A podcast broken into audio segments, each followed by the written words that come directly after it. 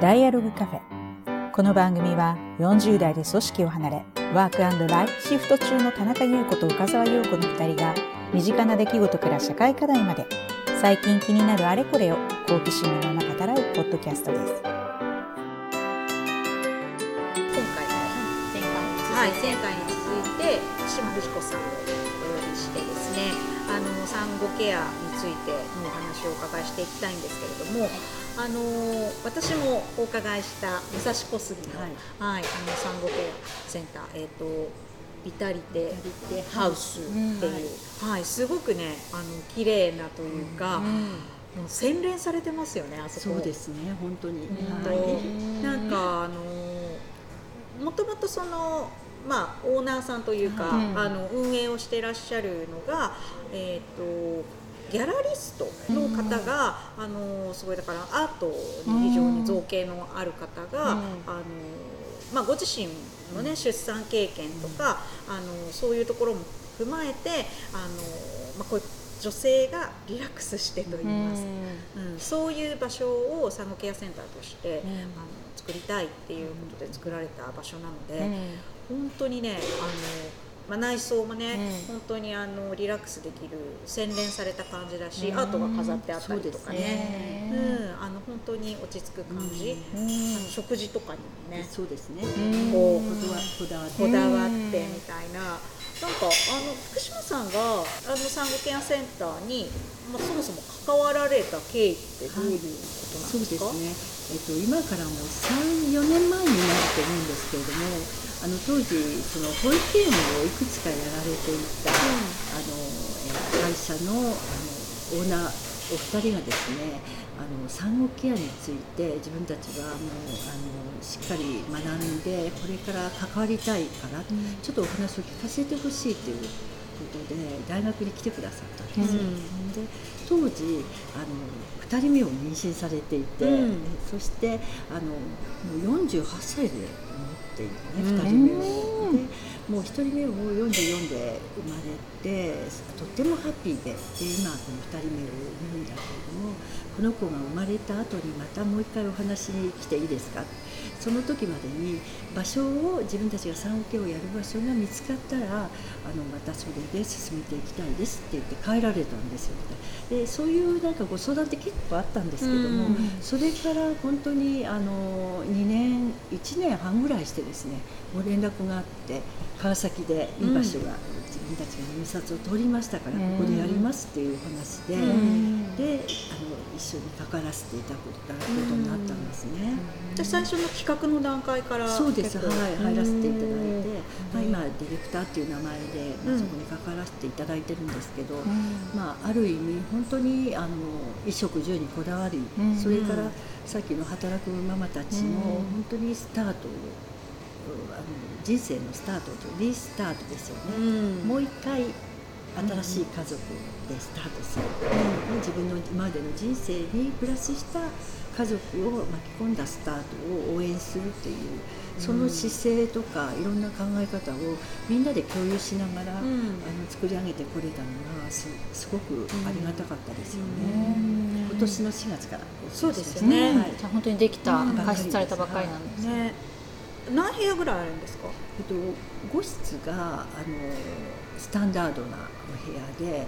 と、2, え2室がですねファミリールームといって、うん、えっと、畳がついているお部屋があります、うん、はい、あじゃあお子さんとか旦那さんとかもご一緒に泊まれたりするっていう感じですね。どうしてもやっぱり病院とか産院ではあの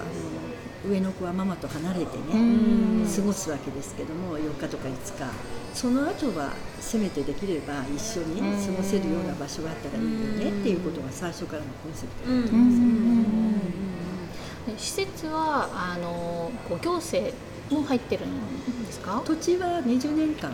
川崎市土地でうん、で今回スタートしたのはあの行政の補助金は入れていない形で始めています、うん、それはまあいろんなまあ事情があってなんですけれどもまあ、これから先その補助金の動きもね、やっぱり子ども家庭庁になって変わっていくんじゃないかなと期待はしていますけどね、まずは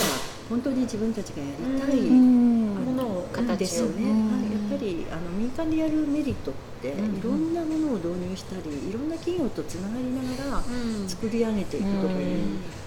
構想もできますよね。なるほど。新しい考え方かと思います。なるほどね。そうか、まあ、そういう意味ではあのその武蔵小杉のねそのビタリティハウスは割と、あの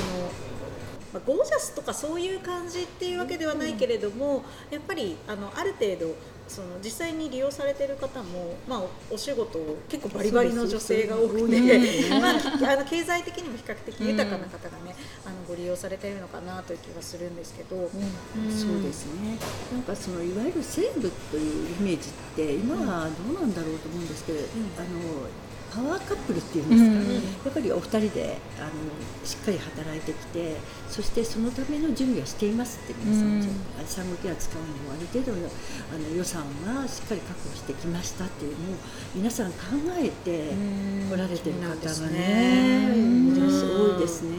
本当にそういう意味では本当に学ぶことがすごく多いですね。その小雪さんみたいなね、あのまあそれはまあ本当にセレブリティだけれども、あの。少しちょっとそれを機に自分をいたわるとか、そうね、うん、なんかそういう感じの機会にされてるのかもしれないですね。こう利用される今今だ4月からでそんなに利用者これからだとは思うんですけどこうどういう思いで利用される方が多いですか？あのそのビタリテで見させていただくと今ちょっとお話ししたようにお二人で働いていて、うん、そして1年 ,1 年間の育休はまあ大体取れると、うん、そしてその1年の間に自分の体もそれから子育てもしっかりそのある意味自分たちなりに、うん、あの作り上げてあのスケジュールを立ててそのためにまずはここを使おうという学んでこられてる方が多いですね。うん、すごく調べられてますよ。ね、どのぐらいのタイミングであの見に来られるというか検討されるんですか？妊娠何ヶ月ぐらいのそうですね。あのやはりえっと3ヶ月ぐらい前からもう来られたりとかですね。出産のですね、まあ7ヶ月で入ったりとか、早い方はもうね。結構早々来られますけれども、ある程度安定期を超えて、うん、見学に皆さん見学に来られますよね。そうですなるほど。なんかそのビタリティハウスで過ごす時の時間の過ごし方ってどういう感じなんですか？そうですね。それこそあのえーと、産後ケアと病院のケアの違いというのはあの病院とか施設のそのタイムスケジュールに合わせてそこにあのえー、お母様方がハマっていくというより一人ずつの、暮らし方や生活,、まあ、生活の仕方、うん、あのタイムスケジュールに合わせたことをまずしっかり受け止めさせていただいて、うん、お食事は何時頃がいいんだろうかとか、うん、お風呂は何時ぐらいに入れますかとか、なんかそんなふうなことをあのオーダーメイドできるのがやっぱりいい,、いいなと思いますね。おおよそのスケジュールはあるけれども、その中でタマイズしていただいていくっていう。なるほどなるほど、ほとんどの方は母子で入られるんですか？最近は本当にあの3人で入られる方、うん、4人で入られる方も多いですね、上のお子さんと一緒にとか、うん、パパママあのベビーっていう形、うん、なるほど。ね、そのパパもちゃんと一緒に過ごせるっていうのはすごく大きいですよね。いいですよね。その一番ある意味大変な時期をしっかり見てるわけですよ。そうそうそうそうそうそう。その話ね前もあの私たちポッドキャストで話したんですけど。そうそうそう。あの陽子ちゃんが、うん、その一人目の時は里帰りで、うん、旦那さん離れてたそうなのですごく私は楽だったんですね。別に母の助けもあり、うん、あとその先ほど話したようなこう助産師さんがしっかりいるような病院だったので、はい、すごく助けられたんですけどやっぱりその後がこう戻ってきた時になんですかねこう私の母親こう訓練レベルが もうこう上がってるわけですよ。その2ヶ月1ヶ月ちょっとの間で。でそこからスタートする夫とのやっぱギャップが結構大きくなっていてなのであのこうゆうこちゃんが産む時に里帰りをやめた方がいいそうそうそう。で私その話を聞いて本当私もそうしようと思ってあのやっぱり最初の本当に苦労をね、夫と分かち合うことがその後の、あのやっぱり分担というか、うん、チーム構成というかその最初のこう大変さをチームで乗り切るっていう、うん、それが大事だっていうふうに思ってあの私は里帰り出産をしないと、でまあ、母にはやっぱり来てもらいましたけど、でも基本的にはやっぱ夫となんかよくわかんないもんね。なんか一緒に、ね、同じレベルで悩む方がね。おどうしようみたいな感じの。ね、おむつ替え一緒にやってみたいなのを、やっぱやれたのはすごく良かったなと思うし、だからそういう機会をあのその産後ケアの中でもね、一緒に、も一緒にやれるっていうのはすごいいいなっていうふうに思います。なんかそういう中で男性も産後うつっぽくなるみたいな話がありますよね。そうなんですか？わかる。私、ケアする側からしたら一、人ではなくて二人を見るっていう形が、確かにセンターは大変ですね。なるほどね。ですよね。組み合わせがそれぞれ本当に違いますもんね。夫婦のありようが。ああ、そうですね。そうですよね。確かにね。確かに。違うかもやっぱりあとその子供が生まれるまでは見えなかったお互いのこう側面も見えてきますし。えっていう。そこにあの介入していくあのじいじばばのスタイルも全然違うので確かに。いろいろなパターンがありますよね。確かに、ね、そうですよね。でもなんかその育児のその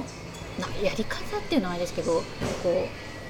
う迷信というか、昔はこうやってたみたいなところもあったりそれがすごくこう大事にした方がいい真実であったりすることもあればいや今いろいろ科学的に見た中で今は違うんだよっていうことがあったりする時にこう何を信じていいのかわからないっていうか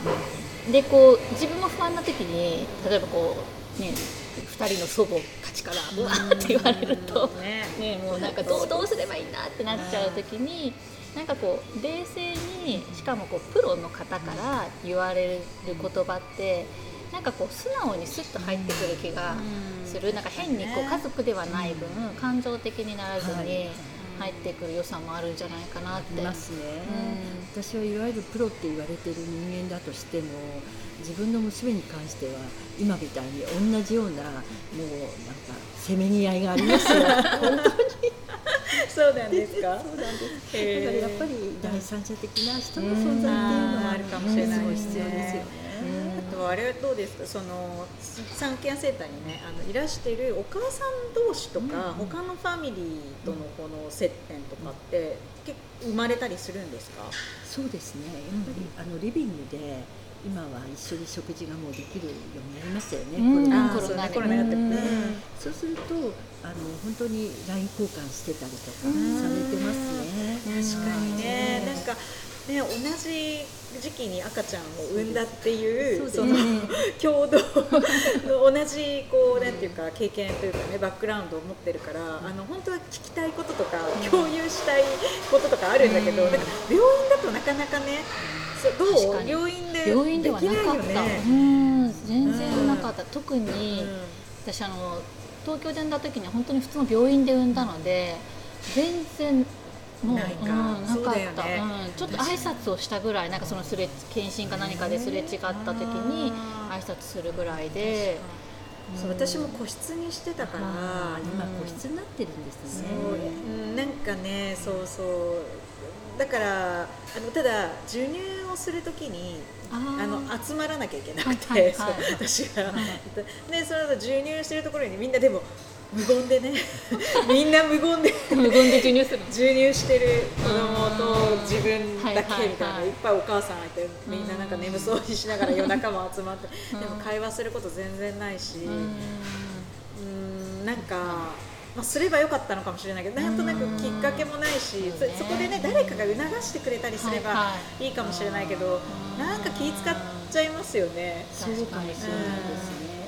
あのやっぱぱりその、えっと、シェアハウスのね、はい。とあの先生と対談させていただいた時に、やっぱり誰か介入する人、うん。そこでうんお世話をしてうん。間を取り持つ人の存在って大きいですよねっていう話をねしました。ね。そうでますすね、なんかその福島先生のね、あの本の中に、えっとそれは篠原さんおっしゃってることですかね。あのそのシェアハウスで、そう面白いなって思ったのがあのキッチンをあの各部屋にミニキッチンがあって、で全体オープンキッチンもあるんだけどみんなオープンキッチンを使わずに、うんうんその介在人がいないとね。そう介在人がいないとせっかくシェアハウスにそのうんオープンキッチンを作ってそそれでみんなで協力し合って、うん。あのお母さんたちがねみんなでご飯作って分けあそれシングルマザーの人たちが住んでるのかな、でそういうふうにすればいいのになんかお互いにこう自分の子供には自分が作ったものを食べさせなきゃって思うからなのか、バラバラにみんな作ってそれぞれに食べてて、全く協力し合う感じがなかったっていう。はい、ありましたね、それすごい興味深いなって思ったし、自分も同じ立場だったら、うん。でも確かにそうしたかもしれないでもそこ、うん。なんなんか遠慮もあるし、どこまで自分が踏み込んで良いのか、うん。そういうこう断られても なんか何か言って断られても嫌だしとか、うん。そこになんか促してくれる人がいたら、まあ確かに全然違うなって確か思いにますよね。なんかそういうなんだろうなこうあの寮母さんじゃないけど、うん。そう いう人が一人いてちょっとこうおせっかいも入りつつ、はいはい、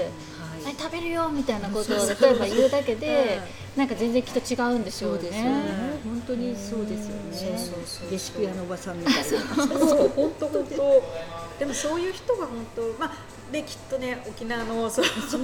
おばあがきっとそういうことをやってくれる人がいるんだと思うんだけどそういうのが本当、まあ、普通の社会の中にはもちろんないし、ね、シェアハウスの中でさえ顔を合わせてたって、うん。保育園とかでもねあのお保育園とかお母さんたちみんな働いてて忙しいからお迎え行っても必要最小限の挨拶まあぐらいはするけどみたいなあんまり話をするっていうことがあの子供が特にちっちゃい頃はあんまりなかったなっていう結構大きくなって子供同士が仲良くなったりすると親同士も会話するきっかけができるんだけれども。なんか子供がまだ赤ちゃんだったりすると、先生とかとは話すけど、うんお母さん同士のはは少なかったなと思うんですよね。そうですね。ぱりみんなでご飯を食べるっていうのがね、うんすごく大事なきっかけになるなって思いますよね。その先ほどのその一番最初の話の沖縄じゃないですけど、結構そのこう人とか地域性とかがあるところはやっぱり慣れて見慣れてるとやっぱり自然発生的に生まれやすいけどそういう経験を自分がしてなかったら、こう自分がそう動くっていう発想にもなかなかならないし、なんでこう人工的にっていうかこう意思を持って例えばこうそういう人を配置するとか、うん なんかそういう人がいないと生まれにくいのかもしれないですそうですね。本当に、ね誰か一人いるとそう全然違います確かにね何でもねそのコミュニティマネージャーってあそうそうそうそう。そう。ねでもどこでもそういう役割の人が結構大事だって言われてますよね、ネット上とかでもね、うんコミュニティマネージャー的な人がそのいるかいないかで、うんその治安というかあのネットの中でも。そうネットの中でも、そのサービスそういう SNS だったりとか、そういうコミュニケーションが発生するようなところもほっとくと、運営とユーザーみたいな感じになるんだけど、この横のつながりを作るにはそれを促す、そのネタを提供するとか、うん何かこうトラブルがありそうな時にちょっと介在するとか、うんそういう存在の人って結構あのすごく重要だっていうふうに言われていて。あのそういう役割がね、まあ、もちろんリアルのところでは、うんそのリアルっていうのもねなんか本当に作られたところじゃなくても、うん日常的なシーンに結構必要としてる、うんで私自身もなんかねあの陽子ちゃんもそうかもしれないけどちょっとね人見知りしちゃうというか あの、うんありますあありますあります。結構。このこのお仕事自体に、うまさしくやられてることはそうじゃないですか、まあ、これはね、なんかね、まあ、仕事興味の興味のままに。そうそうそう、これは、まあ、もちろん本当そうなんですよ。でも、こういう場を作ることで、うんうんうん。それこそ、あの。興味のある方っていうか面白い方に出会った時に仲良くなるきっかけにはなるよね。ちょっと出会って少し名刺交換しただけの方でも、この人の話聞いてみたいなって思うのに突然今度お茶しませんっていうのもあれだけど ポッドキャスト出てくれませんって言ったらあの呼べ呼べる口実になるなみたいなそれは確かにあると思うんですよ。ね。しかも仕掛けちょっとした仕掛けが必要だなっていうのが。ききっかけみたいなのが何か一つあるだけでも、そうそうそう。違うのかもしれないだからうんだからなんかそのねなんとかセンターって言われるその物理的な何かっていうのももちろんあのなんだけれどもそれ以外の、まあ、仮にその箱がなかったとしても、それが生まれるような機会とかで求めてる人は結構多いと私ももしそんな機会が自分がね、あの子供が本当に赤ちゃんだった時にあったら、もっと行ってみたいなって。あの例えばささあの何ヶ月検診とかあるじゃないですか。で行ったらちょっとなんかそこでママ友的な人できたりしないかなってあの思ったりするんだけどできないよね。できた児童館で。児童館ね。一、人目の時は結構児童館に行って、児童館で仲良くなったりとか。そっかそっかしてた。本当にね。子育てっていうか親育てとかも言いますけれども、やっぱりその子供を育てながらもちろんその自分も育成長しないといけないしあとその子供を通してこれまで例えばこうあんまり関わりがなかったコミュニティと関わったりとかすることが、あのなんかその親の教育というか、親が子供を育てる時にこうどういう気持ちで例えば子供を向きと向き合ったりとかあと自分自身と向き合うのかみたいなところのなんかこう学ぶ機会みたいなのが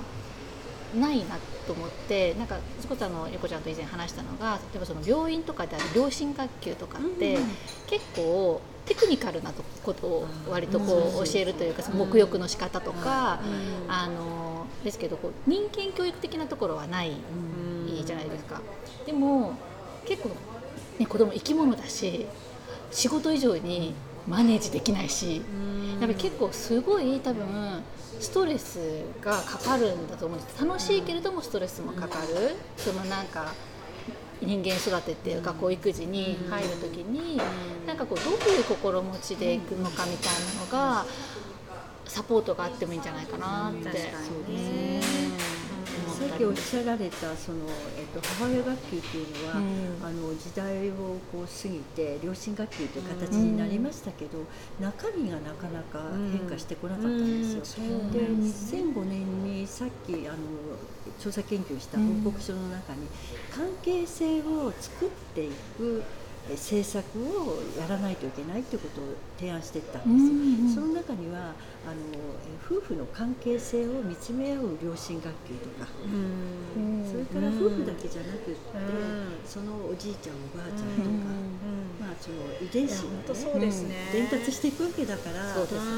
私はあなたと結婚しただけであって両親と結婚したわけじゃありませんとかよく喧嘩するとなっちゃうけれど、とは言いつつ生まれてくる子供はちゃんと遺伝子が乗り物なん。だよね。っていうことも含めてちょっとここで、自分がこの子のためだったら、ちょっとなんか素直になってみようかなっていう。確かに。いやそれは本当そう、なんかねあのその著書の中でもそのやっぱ女性忙しくなって、まあ、女性だけじゃないかもしれないですけどやっぱりその勉強をして、キャリアを築いてこう、ね、そういうことはに忙しくなって、うん、そういうことの優先順位がどんどん上がる中で、うん、その生活とか、暮らしとか、家族とか自分自身とか。そうそういうことに対しての優先順位がなんかこう低く見られてるっていうか、なんかそういうことが書かれていて、でそれは本当にそうだなって思うん。ですよね、まあ、自分自身を振り返ってもやっぱりあのそういうことってなんていうかなあのそこは学んだり教育するようなことではなくて、うん、なんかまあなんとなくこれまではあの自然とね みんな生きてきたんだしそれでいいだろうみたいになってるんだけどでもそこに割く時間もどんどん減ってきてる中で、うん、やっぱそれをあのじゃあ家の家事とかを、うん、じゃあ10代の子がねあの昔なら当然やってたんだと思うんですよ、うん、親とかおばあちゃんの世代なら、うん、でも自分自身が10代の時にやっぱりその家事をすることよりもやっぱり自分自身勉強するとかっていうことの方に、まあ、親もそっちを優先させてきたと思うんですよね。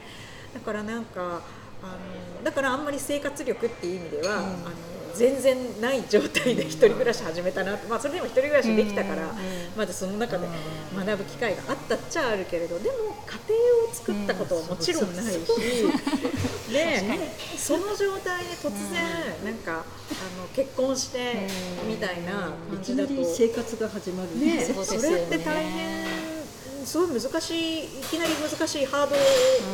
なねなんかミッションだなとかあの冷静に考えるとそうだなと思うしそれで失われていくものってすごいたくさんある気がするんですけどあのそういうことが機会がないことによってね。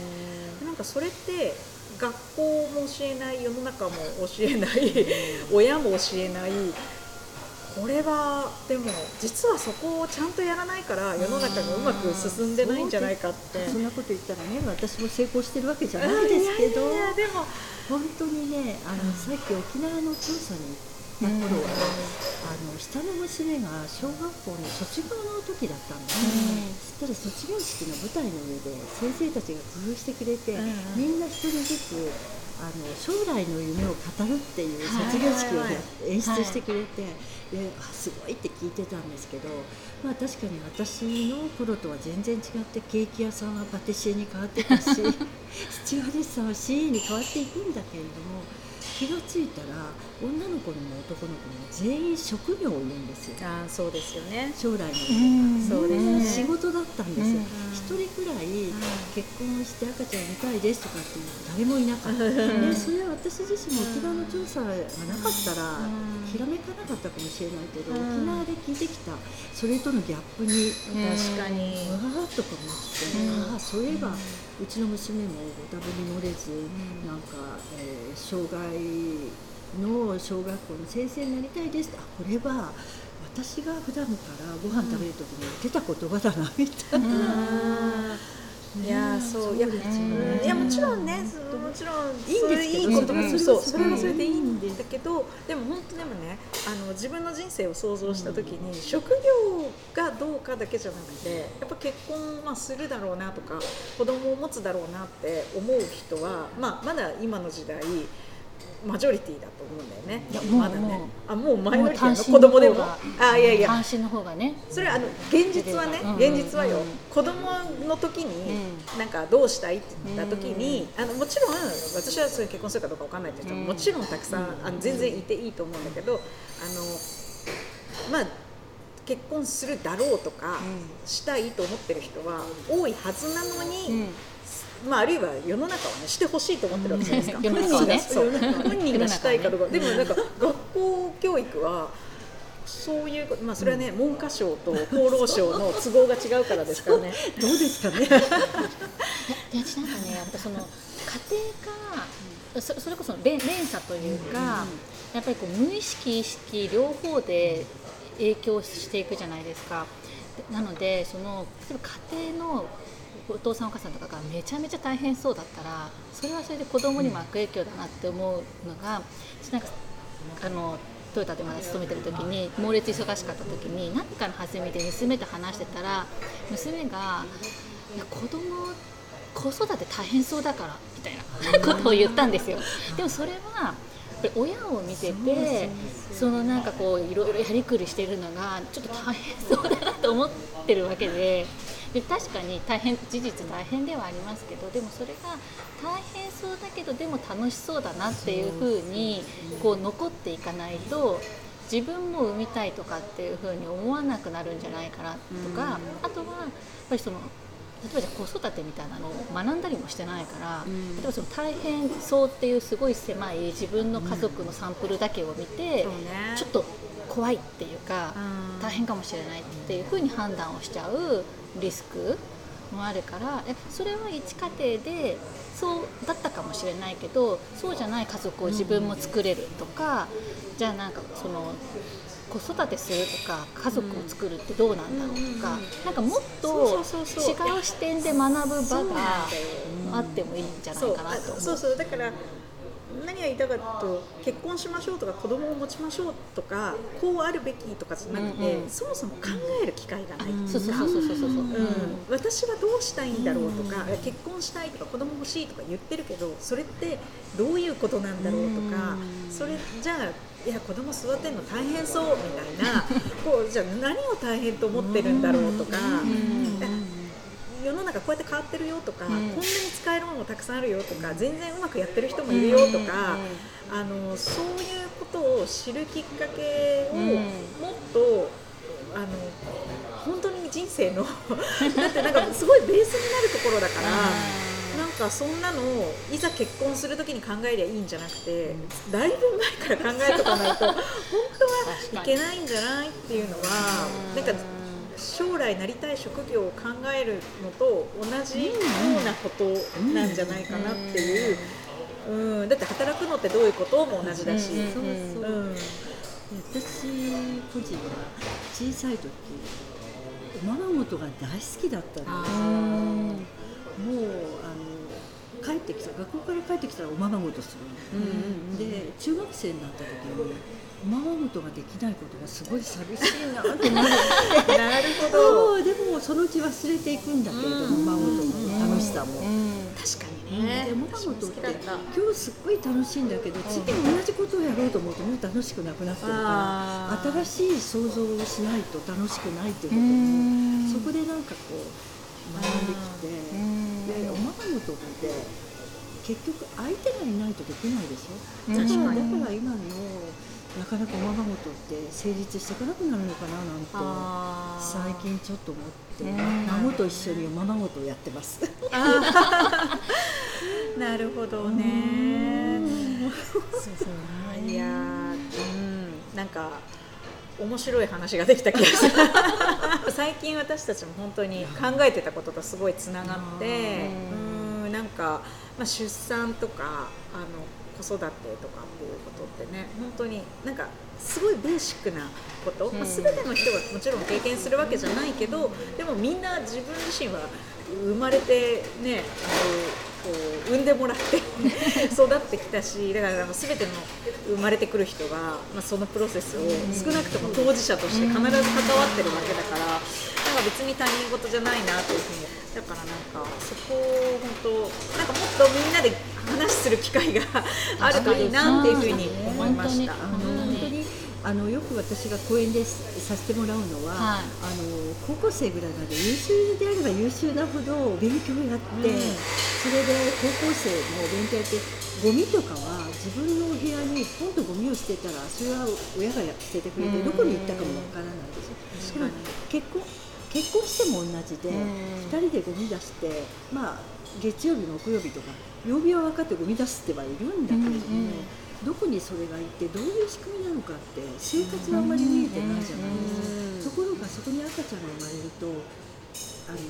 区役所とかにねあの届けを出しなさい。とか、